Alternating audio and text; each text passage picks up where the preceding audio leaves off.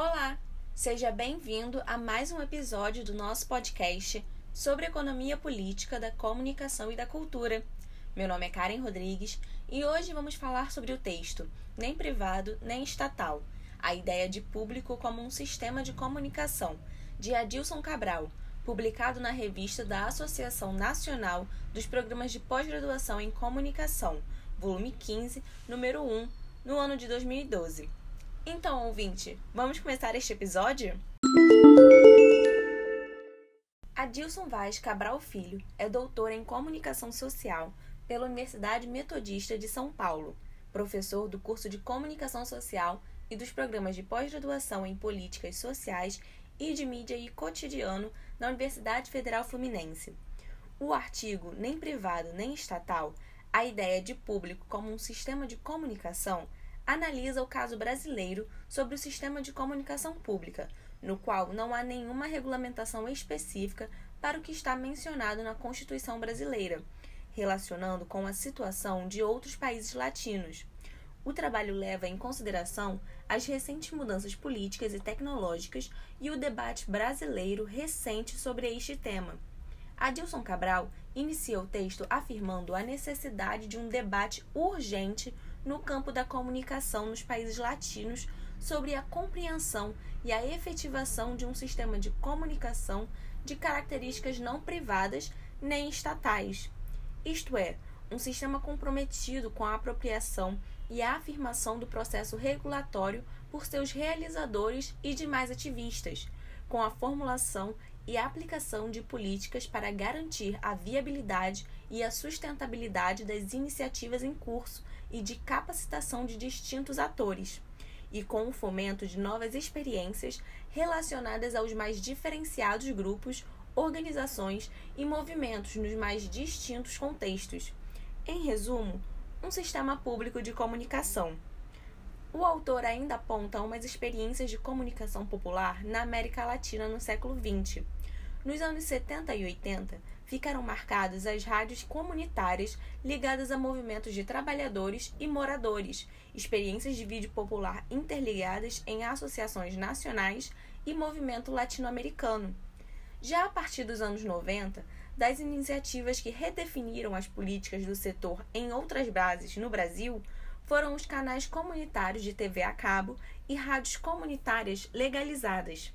Cabral traz o professor e pesquisador Vinícius Lima, que revela a motivação da existência do sistema público de comunicação no texto constitucional de 1988. Para o autor, o falecido deputado Arthur da Táfola acreditava que haveria lugar para um sistema, aspas, organizado por instituições da sociedade e que funcionasse independente do Estado e do capital, fecha aspas. Vinícius Lima ainda retoma afirmando que o constituinte Arthur da Táfola já defendia, abre aspas, a ideia de um sistema público que represente não apenas o Estado, mas o que houver de possivelmente organizado na chamada sociedade, Fecha aspas. Adilson Cabral explica na página 3 que, abre aspas, o sistema público de comunicação é reivindicado no âmbito das iniciativas que se expandem em todo o país e que seriam de número muito maior caso não houvesse uma repressão tão incisiva pelo governo brasileiro, principalmente em relação às rádios comunitárias, mas também diante da falta de incentivos aos canais comunitários de TV a cabo e de vontade política em torno dos futuros canais da cidadania no contexto da TV digital, que nem sob a gestão própria das organizações e da sociedade foram concebidos. Fecha aspas. No contexto acadêmico, o autor explicita que o recente debate busca recompor o papel do sistema público de comunicação sob a responsabilidade do Estado, para além do sistema estatal já expresso na Constituição Federal. Segundo Cabral, considera que cabe ao Estado a implementação de serviços públicos e de iniciativas de interesse público pautadas pelo caráter público. Na sequência, o autor entra na parte da compreensão do sistema público de comunicação entre a sociedade organizada. Adilson Cabral explica que, abre aspas, o sistema público de comunicação emerge da afirmação de experiências de diferentes contextos ao longo das cinco últimas décadas de articulação entre grupos de assessoria, ou das próprias comunidades nas quais atuam, que realizam iniciativas de comunicação compreendidas como popular, comunitária, independente, alternativa, cidadã, além de outras denominações mais recentes como mídia radical ou tática.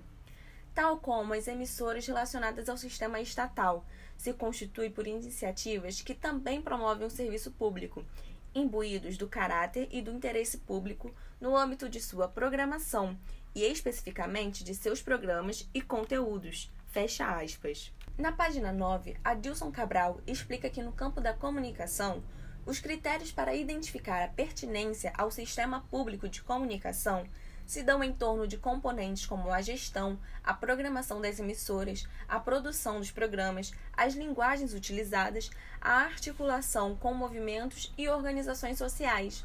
De acordo com o autor, a responsabilidade de tais iniciativas fica por conta de organizações da sociedade civil compreendidas no contexto do sistema de comunicação que não compreende iniciativas estatais ou privadas, mas promove interlocuções com elas.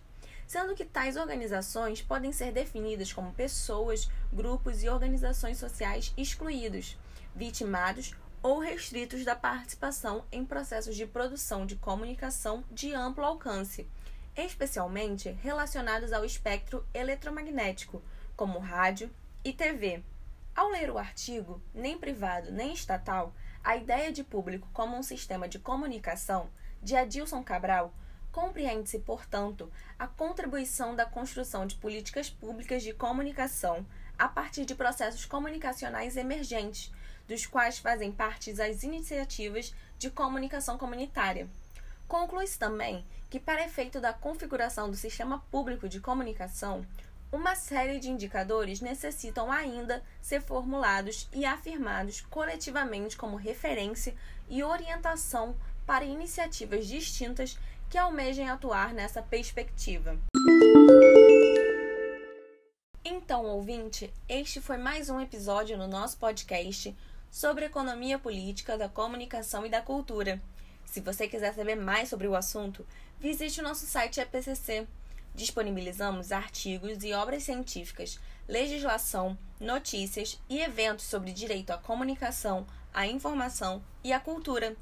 Curta nossa página no Facebook EPCC Economia Política da Comunicação e da Cultura e nos siga no Instagram @epcc.brasil e veja nossos eventos científicos no nosso canal no YouTube EPCC Brasil. Confira também nossos podcasts no Spotify e no Anchor FM. Obrigada pela sua audiência e até a próxima!